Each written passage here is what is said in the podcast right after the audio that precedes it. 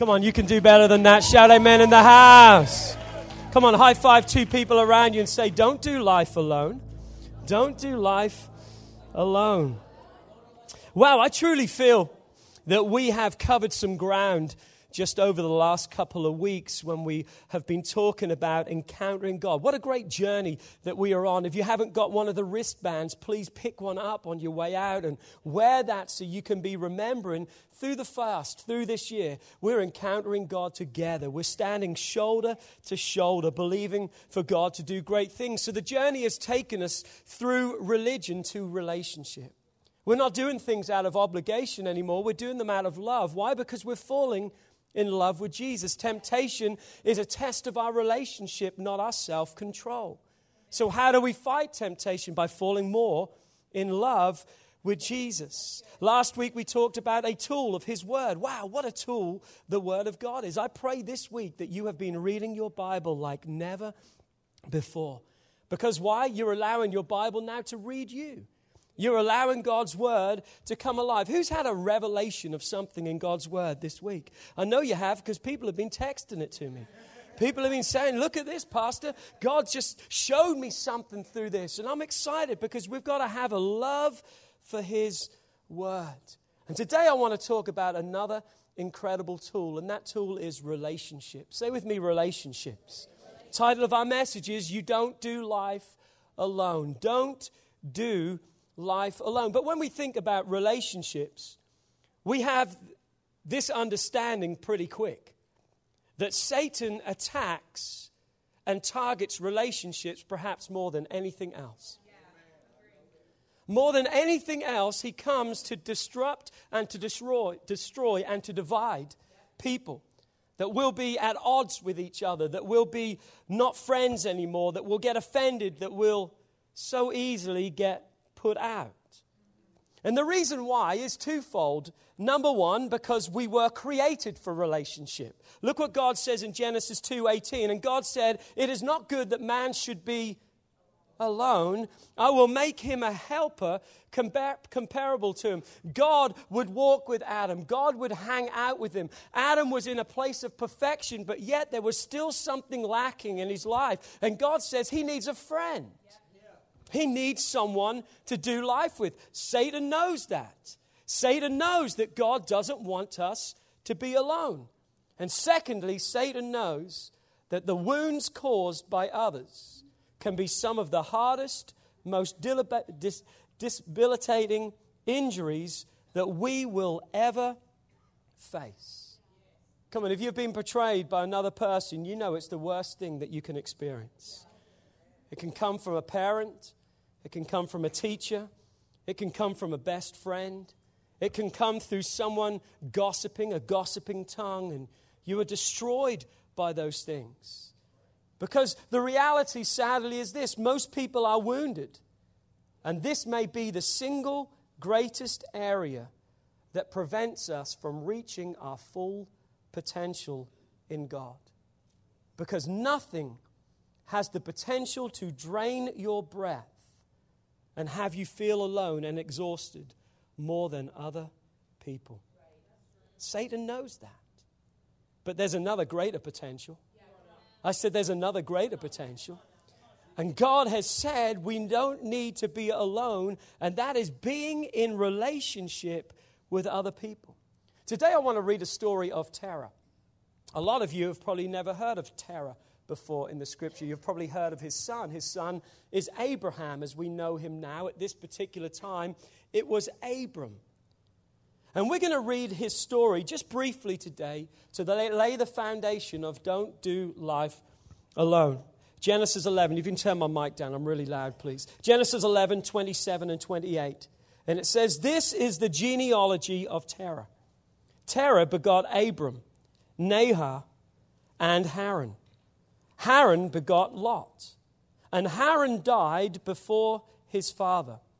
Terah was in his native land in Ur of the Chaldeans. He was a wealthy man, he had influence with people of that day. But then God instructs him. It doesn't directly tell us that, but the implications are that he gets a word from God in his state, in the place where he's at. He's wealthy. He was actually the one, they tell us, that made the household idols and images for the people of that area. So he was very sought after. Everyone wanted a God for their house, they wanted an image. He was a prominent man in that place. But something happened. He had an experience or an encounter that said, Leave all of that and head out somewhere that you don't know, but I'm going to lead you. And we see in verse 31 and 32 and Terah took his son Abram and his grandson Lot, the son of Haran who had died, and his daughter in law Sarah, and sons his son, Abraham's wife, and they went out from Ur of the Chaldeans to go to the land of Canaan. And then they came to Haran and dwelt there. Verse 32. So the days of Terah were 205 years, and Terah died in Haran. Haran. On the way, but he never made it on the way but never made it. Why? Because he stopped in Haran. It doesn't tell us actually that it was. But again, the implication is this the city was named after his son. A city was named after his son. If it wasn't a city named after his son, it was a city that reminded him of the pain when he got there of his son. A son who had died early. Look at this statement. Terah had to pass through Haran in order to go where God was calling him. But due to the pain and the hurt, it was too hard. It was too demanding for him. He couldn't let go of it. Like many of us today, we've got pain, we've got disappointments, we've been betrayed, we've been let down, we're in Haran. We're licking our wounds. We're feeling sorry for ourselves. Where God has called us to go somewhere else, we don't have no business to be there. But unfortunately, just like Terah, we stay there and we die in that place. Come on, can, can someone say that's in my past? Come, can someone say today that's maybe how I came in, but that's not how I'm going to leave today? Come on, that's maybe what I came in carrying. Maybe I came in carrying unforgiveness today, but I'm going to get that thing off my chest today because I've got to go through some stuff to get me where God wants to take me. You see, just like Terah, many of us are shaped by our negative experiences and we never overcome them to discover the destiny to which God is calling us to. Look at this statement pain is a part of every relationship. But we get to choose. You get to choose today. The choice is yours whether it's going to be the deadening pain of separation or the growing pains of reconciliation. You choose that today. How's it going to be for your life? I actually wanted to call this message excess baggage because that's how we go through life. If you've ever flown, you've got to be careful now. They weigh your bags. And if your bag's over, they'll, stack, they'll stick a sticker on there saying, like, excess baggage, overweight, something, and you have to pay a fine. And you don't want to do that. You want to eliminate those kind of things. Why? Because excess baggage is going to cost you something. You know what else baggage does? It slows you down. If you've ever flown, it's good if you can to have just a carry on because then when you get to the next airport, you don't have to worry about your bag showing up. I know I went to New York the last time I went and I lost my bag for two days. That was a hassle, especially when I was going to do services. Had such a hassle, I had to go out and buy all new clothes. Shame, huh? What a hassle. But you, it holds you up, it messes you up. But you know what? It also messed other people up because they were waiting for me and I had to say to him, Well, listen, I'm trying to, uh, uh, and, I, and I had to miss my plane because I was reading. It was just a whole mess. And I got in six, eight hours later than I thought I was, messed my schedule up, messed their schedule up, everything. Why? Because of baggage. Baggage. Baggage. Come on, just like Terah. His decision affected his whole family. How do you know that? Because the very next chapter in Genesis 12, God then has to call Abram. And God says to Abram, Now you get out and go. Come on, his dad was supposed to be taking him, but his dad stopped at his pain. So God said, If he ain't going to go, then your promise I still have for you, you need to go. And what happens? God had to separate the family. God's not about separation. But he calls Abram to move on and leave, and he gives Abraham a promise. He says, When you go, I'm going to be with you. Come on, I'm going to bless you, and I'm going to bless those that bless you. Come on, there's a blessing that's waiting for us if we'll step out of that place of pain, if we'll step out of that place of betrayal, if we'll step out of that place of disappointment. How often do we make decisions that aren't good for us? And then we create a defensive system to ensure that we're never going to be hurt again. What do we do? We build up walls. Why do we build up walls? Because I'm going to stop the hurt. I'm going to stop the pain. I'm never going to feel rejected again. I build up walls. But you know, there's something about the walls that we build up to stop the bad things. Those walls also stop the good things because those walls also barricade love and healing and reconciliation and acceptance that we need to have and we need to get from other people, the healing that we have. Yeah. Look at this statement I came up with this week a castle for protection can also become a prison for isolation. Well, I'm protected in my castle. I'm feeling good about it, but from the other side, it sure looks like a prison to me. And it's a prison of isolation. And why is that? We can't see it many times because the pain causes blindness. Come on. It obstructs objectivity and common sense. Come on, we do things that is beyond our common sense because of the pain and the disappointments. So after Abram moves on, Terah is never heard from again. Abram moves on. Terah is never heard of again. Why? His story ends there. The most tragic result of unresolved pain is that it will destroy your relationship with God too. Because if you aren't willing to go where God's at, come on, you're hanging out in a place that God doesn't want you to be. Come on, turn to someone around and look them square in the eyes and say, Your story is not ending today. Come on, your story is not end. This is not the end of your story today. Come on, we're not going to die there. Come on, can you believe that? I'm not going to die there. That's not the end. God has called me to go. One of my favorite soccer teams in England is Liverpool. Pete came back in with that one. Pete's a Tottenham fan, it's a rival club. But one of my teams is Liverpool.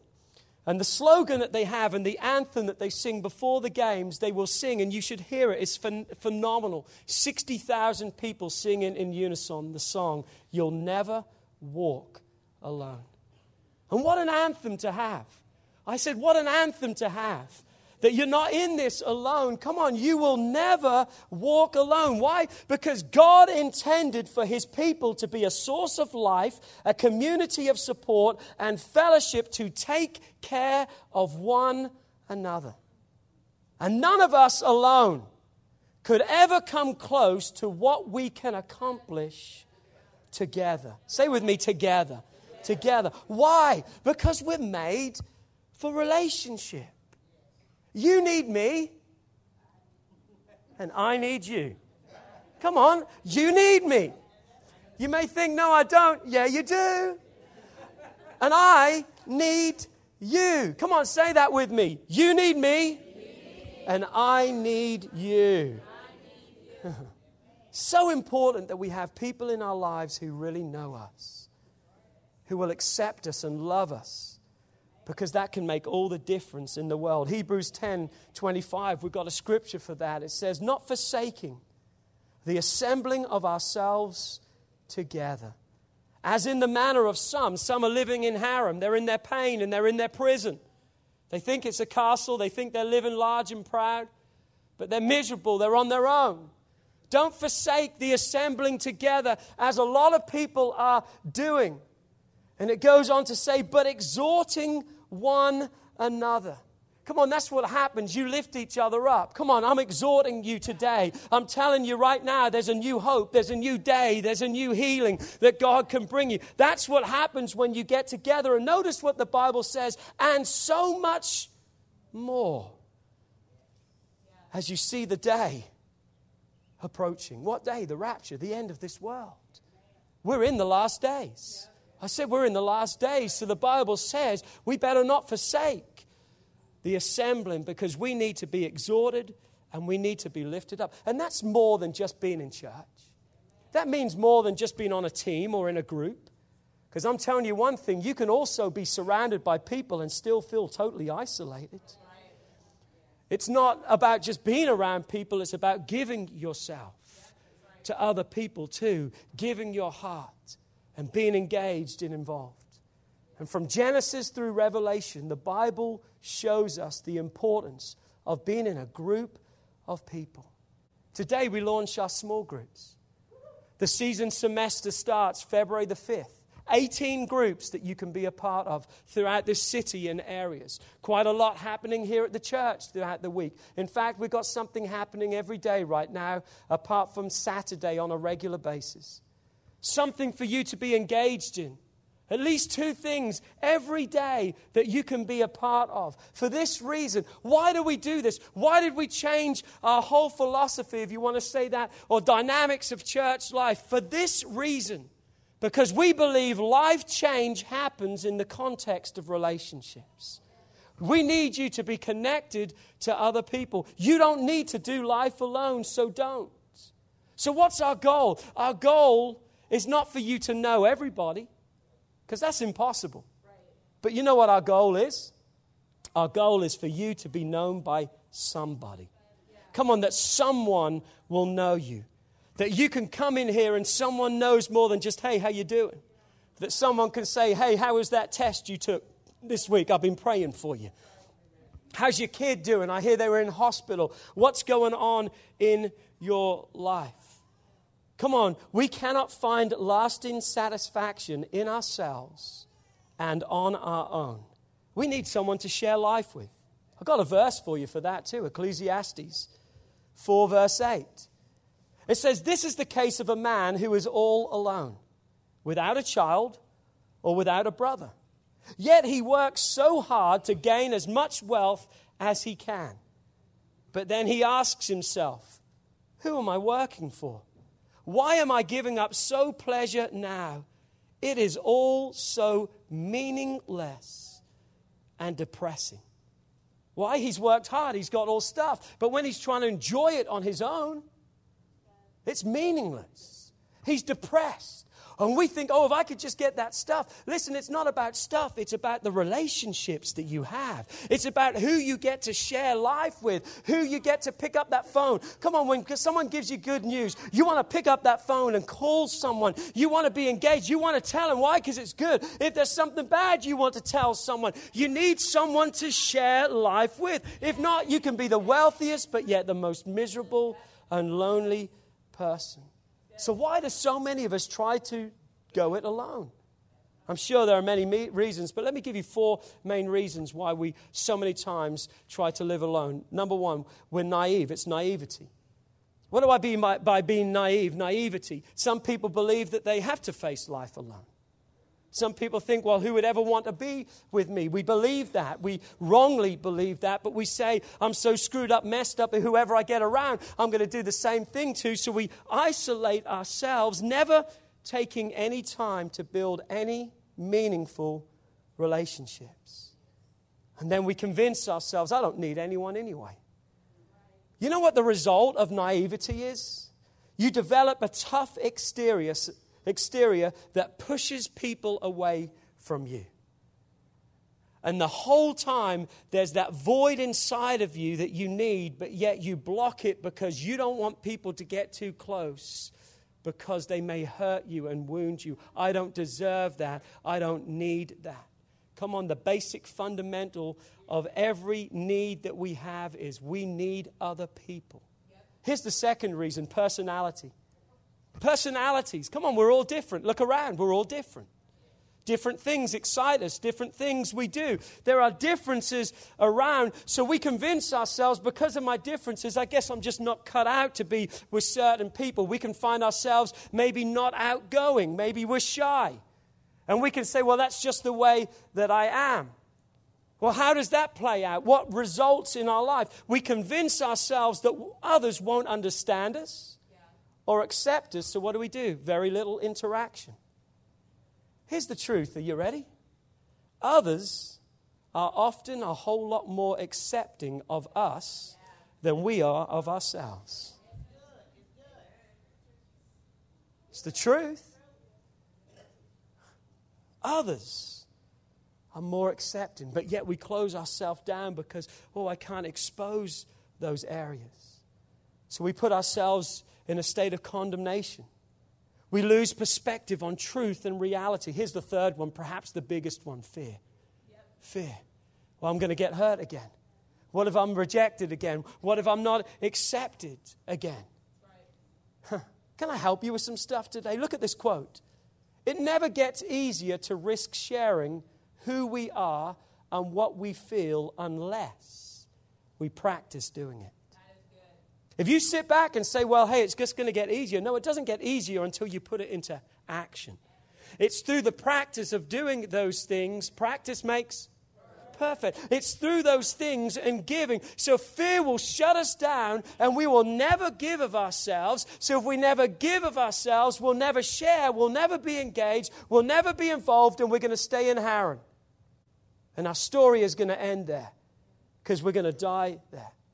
Remember when you bought those pair of shoes? They were so uncomfortable when you first got them. Anyone remember those shoes?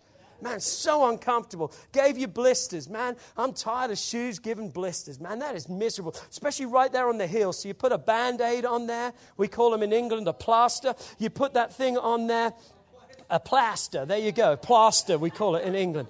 You put it on there, and before you even leave the house, what happens? It's, it, it's off, and, and it's all rolled up, and the, take your shoe off, and your heel's bloody, and it's sore, and you're miserable. Come on, some of you ladies, I see those shoes. You wear them like 12 inches tall. Come on, it doesn't matter how comfortable they are, just as long as I look good. But man, that doesn't feel good. The look good doesn't always feel good. Do I hear what I'm saying? But what have you got to do? Listen, listen, listen. You got to stay with them. You, you, got to stay with them. You got to battle through a few blisters. For what reason? Man, those shoes can become your most comfortable shoes you have ever had. You just got to break them in. You just got to wear them in. Come on, that's the same with fear. We can allow it to hinder us. We can be limping. We can be in pain. We can become miserable. Or we can say, I'm going to stick with this. And, and I know that I'm going to see results at the end of this, not for where I'm at right now. Come on, quit playing the what if game. Come on, we're good at playing the what if game. Well, what if I get hurt again? Well, what if I get let down? What if they'll gossip about me? What if they don't accept me? What if they post something negative? About me on social media.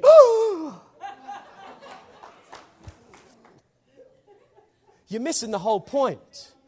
Because if you want to play the what if game, then you need to start from here. What if you find exactly what you need? Come on now. What if you find exactly what you need? You'll never know unless you try. And if you don't try, you're going to be in the same place that you were. Maybe you're afraid of small groups. Some people have a misconception of small groups. They think we kind of sit in a circle, all hold hands, and sing Kumbaya, Lord, Kumbaya. Just think that it's like this kind of, you know, that they're going to put me on the spot. I'm going to have to say something. It's going to be really embarrassing. No, no, no, no. That's not what it's like at all. It's not even close to that. You're not going to be forced to say anything. You can come and sit in the group and not say one word. I'm telling you, you won't. Because when you start getting around people, you're going to start to open up and you're going to start building relationships. But you're not forced to do anything. We want you to come and have fun and relax together. That's why a lot of our groups are fun things. Come on, right now, jitterbug. That, that, that, that's fun to do. Come on. I went once to the class and, and I enjoyed it, man. I had, a, I had a good time in the class. I'm going to go for one of the classes this year. It was fun. Come on, for some of you ladies, Weight Watchers is fun. Men too, Weight Watchers. We're going to have that this year. That's pretty cool. We're going to have activities for people. We're going to have Bible studies. We're going to have prayer. But we're going to do a lot of things that we can just hang out together. Not putting anyone on the spot, but letting people come to a place of safety and protection where their guard can drop. Don't allow the pains of your past, the hurt, the pain, the betrayal, the bad experience. Some people said, Well, I've been in groups before, had a bad experience. Hey, have you ever had a bad meal? Never stopped you eating again, did it? Never stopped you eating. Don't allow one of the greatest areas that can limit your life to hinder you don't let someone else control your life. Do you realize that you're allowing someone else to have the control over your life if you're not moving on beyond that hurt and pain? Come on, don't allow your past to destroy the joys of the future. Your story is not ending here. I said, Your story is not ending here. Can, can I read you a funny story right now? Can I, can I read you a funny story? Listen to this. There was a men's group who had three men who were best friends and they had met for a Bible study for quite a while. But each of the men held a deep, dark secret. As they got to know each other closely, one guy finally said, Guys, I've just got to tell you something. I'm really wrestling with lust and looking at online pornography. It's just so easy to click and find any time. I really need your prayers and I need your help to defeat this habit. The second guy says, Wow, I really appreciate your honesty today. Thanks for being so real with us. Since you're so real with me, I might as well tell you guys the truth as well. I have a problem, and my problem is gambling. I'm an addi- uh, I have a gambling addiction, and I've put my family in serious debt. I take huge risks on the stock market. I play online poker, and I go to the casino every chance I get. I need your help to beat the odds would you pray for me to overcome this thing? The third guy looked at his two friends and said, Well, guys, I'll confess as well. I really struggle with gossip and I can't wait to get out of here. That's not what we're doing. That's not what our groups are about. It's about having that freedom and liberty to be able to share your stories with other people. And we have a verse for that, James 5 16. It says, confess your sins to each other, not because they're your Savior. No one else is your Savior, God's the only one. But as we admit the fact that we have a struggle, we can find accountability in other people. And notice when we come together, the key ingredient is not just to talk about our problems, but to take them to God because it says, confess your faults and pray. Come on, small groups is all about prayer. Whatever we're doing, jitterbugging, Weight Watchers, Bible studies, whatever, we're going to have a time of prayer. Do you have something we can pray with you for? What do you need? Why? Because prayer is that catalyst. Prayer is what includes God into that situation and changes everything. Because when we come and confess to each other, build relationships, and says, What you too, I'm struggling there, the Bible says that we will find healing. Come on, it says you'll be healed. Why? Because the earnest prayer of a righteous person has great power and produces wonderful results. Can I let you into a secret today? Everyone has issues.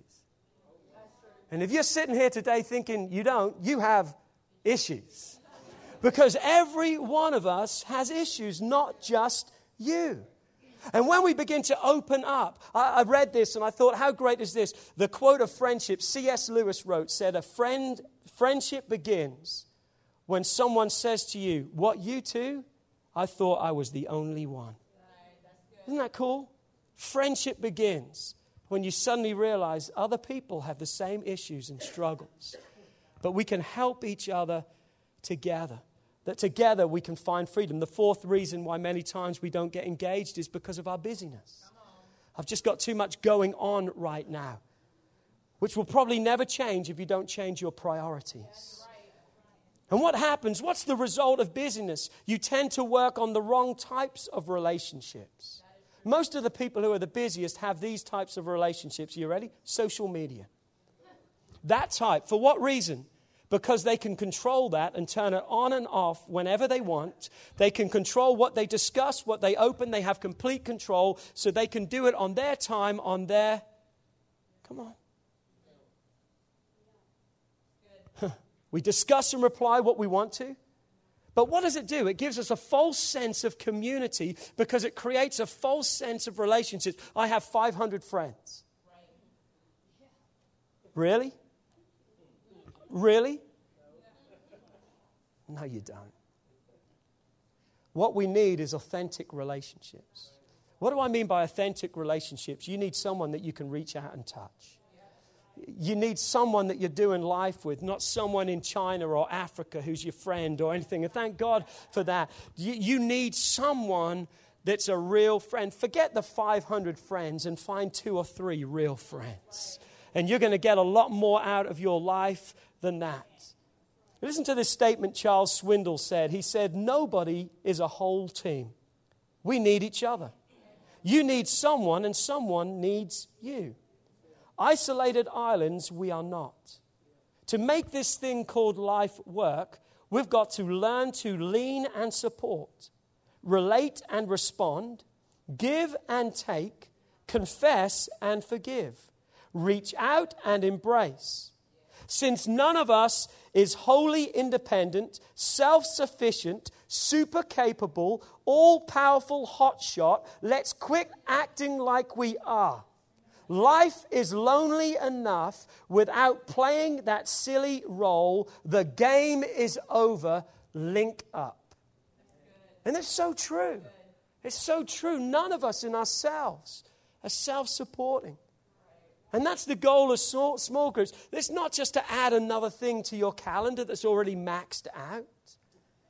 But our vision is for you to become part of a group of other individuals who are willing to grow in their faith together, to support one another, to encourage one another, and to celebrate with you. Our goal is that we walk in freedom that God has for us. And I have a verse for that too. Romans 12, 5. I told you last week there's something in the Bible, there's a verse at least for everything that you face in life. And it says this Romans 12, 5. So it is with Christ's body, his church. We are many parts, but one body. We all belong to each other. One translation says we all need each other. Come on, the hand can't say to the arm, I don't need you. The foot can't say to the leg, I don't need you, and vice versa. We need each other because if we're not connected together, we cannot function in the role that God has given to us. You need each other. No one should ever walk alone. Everyone needs to be known by someone. And let me quickly show you why. They tell us that there are actually four levels of interaction that we have with other people how others see us and how we see ourselves. This is the four levels. Are you ready? How others see us and how we see ourselves. The first level is this I know you, or I know and you know. I know and you know. That's the face that we all see. I know you, you're Philip. We just give them enough. I know you, you know me. But we don't allow other people really into our lives. It's the first level. Why? Because it can be scary, it can be challenging, it can be intimidating. We know we should. We know many times we need other people, but we're just happy to say, hey, I know you casually, you know me, see you later, bye. No depth, no real meaning.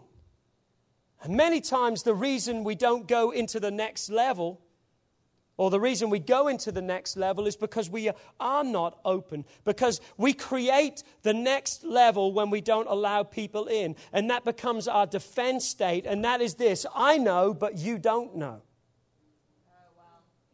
Come on, I know, but you don't know. What does that mean? I know the secrets I'm carrying. I know the problems that I'm dealing with. I know the wounds. I know the hurts. I know the scars.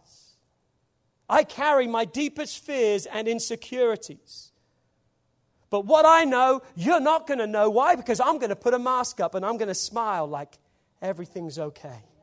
Because I'm not going to let you in. I'm going to keep you at a distance because I've let people in before and they've hurt me. So I'm putting up a mask and I'm hiding like everything's good and I'm coming to church and saying, Praise God and glory, hallelujah. But yet I'm empty and broken inside. I know, but you don't know. And as long as you don't know, I'm going to be okay. No, you're going to still be broken. You're going to still be broken. We need accountability, like we said in James 5:16. I need someone that I can confess to. I need someone to come clean with. Why? Because of this reason. If we don't deal with the sin in our life, many of us use that and it becomes an addiction and a stronghold in our lives. Why? Because of the secrets of our life become sins to mask, to deal with those things. There's a saying out there that says this you're only as sick as your secrets. You're only as sick as your secrets. What secrets do you have? What are you holding out on because there's no way that someone can accept me? I'm telling you right now, people will accept you and they'll love you and they'll walk with you and they'll pray with you and we can find freedom together. But you've got to let down the mask. You've got to allow others in to help you, to protect you. And you know why you need to let others in to protect you, Josh? Mainly, you got to protect yourself from yourself. You need someone else to help you protect yourself from yourself. Because you're self destructing on your own and you need someone else. Here's the third level. Are you ready? I don't see, but you see. Even though we think we know ourselves well, we have blind spots. Have you ever been driving? It says, Watch out, there's a blind spot in a mirror. Have you ever seen that? You're going to turn over. Thank God now they've got these flashing things on your wing mirrors and stuff that can make an alarm and go off if you're going into the other lane. Man, how many times have you nearly been hit by someone or nearly hit someone because you just didn't see it? They were right there. You would swear they weren't, but they sure were there. Look at this statement. You will never fully know yourself by yourself. You're never going to fully know yourself by yourself because we have this expectation, we have this picture of who we are. Because I don't see it, but guess what? Everyone else is seeing it. Everyone else is seeing what's going on in my life. And what I've discovered is this the enemy loves to exploit those blind spots. Because when we fail to see them, we're going to fall for them every time. If we don't see it there, we're going to fall for it every time. And here's the truth we need people to be honest with us. Come on, we need someone to tell us when we've got a booger in our nose. Come on now. Come on, we need someone to say, Pastor, can you just take care of that?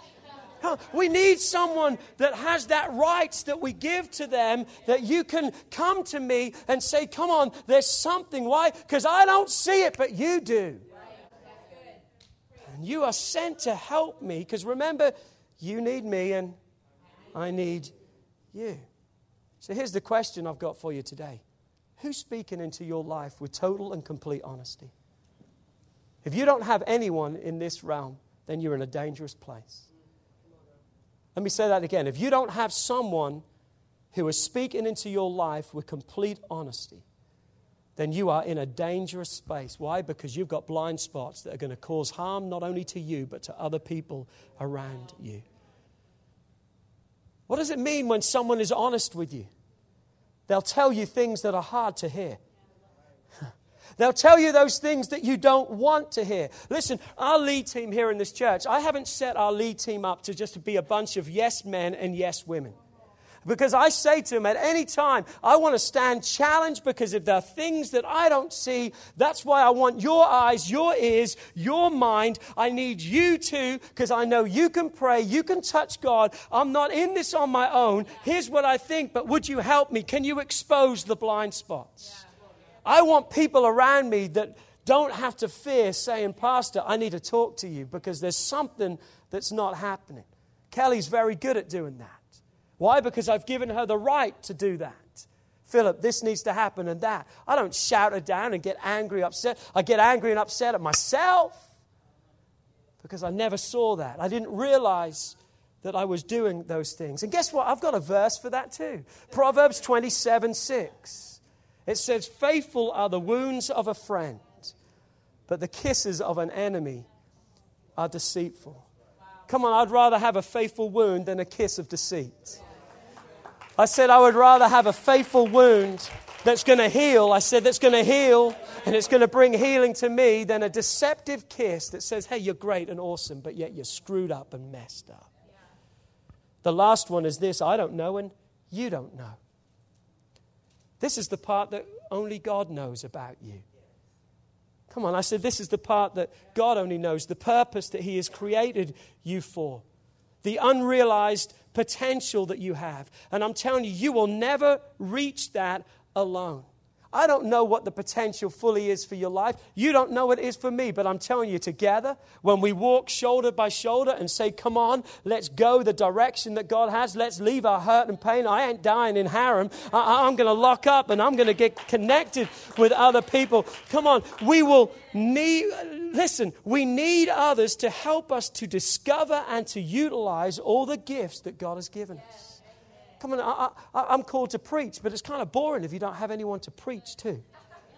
So, what happens? You give me the opportunity to do what God has called me to, to bring out that purpose in me. And guess what? Through me doing that, I hopefully help you discover your purpose and what God has called you to as we challenge you in the Word. Why? Because we need other people. Come on, that's why we've got Growth Track. If you haven't been through Growth Track, today is the third week. I'm telling you, this week will revolutionize your life. Why? Because we take you through a personality profile and a spiritual gifting. And it's where you can see yourself. And a lot of people have seen some blind spots. Let me just share a testimony real quick. Someone went through Grow Track and they came to Miss D at the end and said, Wow, I've been divorced for however many years, I can't remember. And the whole time since I've been divorced, I blamed myself that it was my fault. But today, when I've understood my personality and where I am, I've understood it wasn't my fault whatsoever. The freedom and the liberty that came from just realizing the fact it wasn't my fault. Look at this. This is really cool. The Zambian proverb says this When you run alone, you can run fast. But when you run together, you can run far.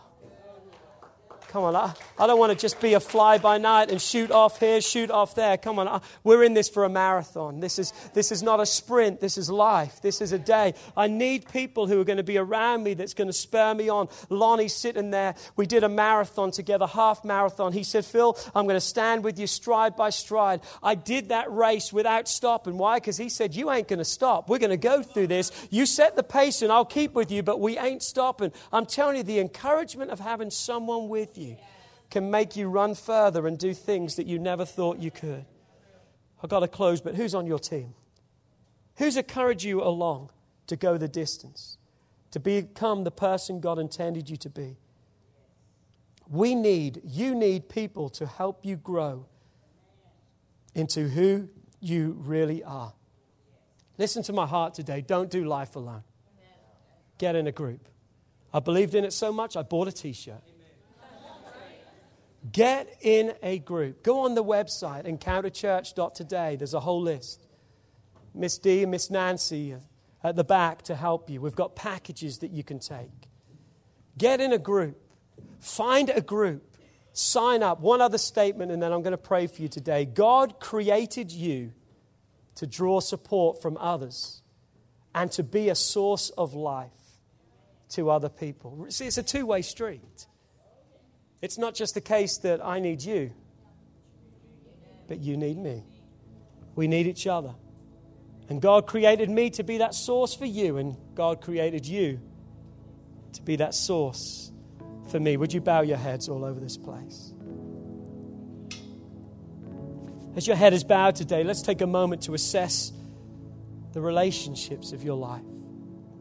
Come on, what do they look like? Who really knows you today? Who gets you? What risks do you need to maybe take today to expose those secret sins so you can find that freedom? I know it appears to be a massive step. I, I know it appears to be something that you say, man, I'm not prepared to do that. Get in a group. Get in a group. Get in a group. What about with God today? How's your relationship with Him? Because that needs to be the priority right now. Why does my relationship with God need to be my priority? Because order matters. Order matters. You've got to love God first. Then you can love others, the Bible says. and then you can love yourself. We used to sing a song in Sunday school that used to say, J O Y, J O Y. Surely that must be Jesus first, yourself last, and others in between. J O Y. Jesus, others, yourself. Come on, order matters. Order matters. And unfortunately, due to hurt and pain, finding ourselves at Haran, we're putting ourselves to the front. And we're saying, but what about me? What about my pain? What I, have got to listen. You can't deal with it. You can't heal your pain. You didn't create your pain, so you can't heal your pain. There's only one that can heal your pain, and that's Jesus. Jesus. And there's only Jesus can heal your pain, but then He gives you other people to help you walk in that freedom and find the success that your life needs to be. What's your relationships like? Who knows you?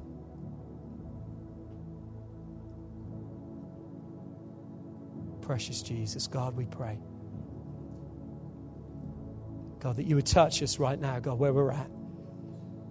We're not going to die in this city. We're not going to stay in Haran. We've got to go through that pain to get where you want us to. But God, we're, we're going through it. We're coming through it. We're stepping out. We're, we're, signing up. We're engaging our lives. We're, we're breaking free today. Why? Because someone else needs me. And I need someone else. I'm grabbing the reality of that, God, today that I don't want to do life alone. But God, I need to do life with others. Others that love me, others that will accept me, others that will encourage me, others that will celebrate with me, others that will correct me and help me, others that will help me tear down those walls. That together we can walk shoulder to shoulder, believing for God to move in our lives.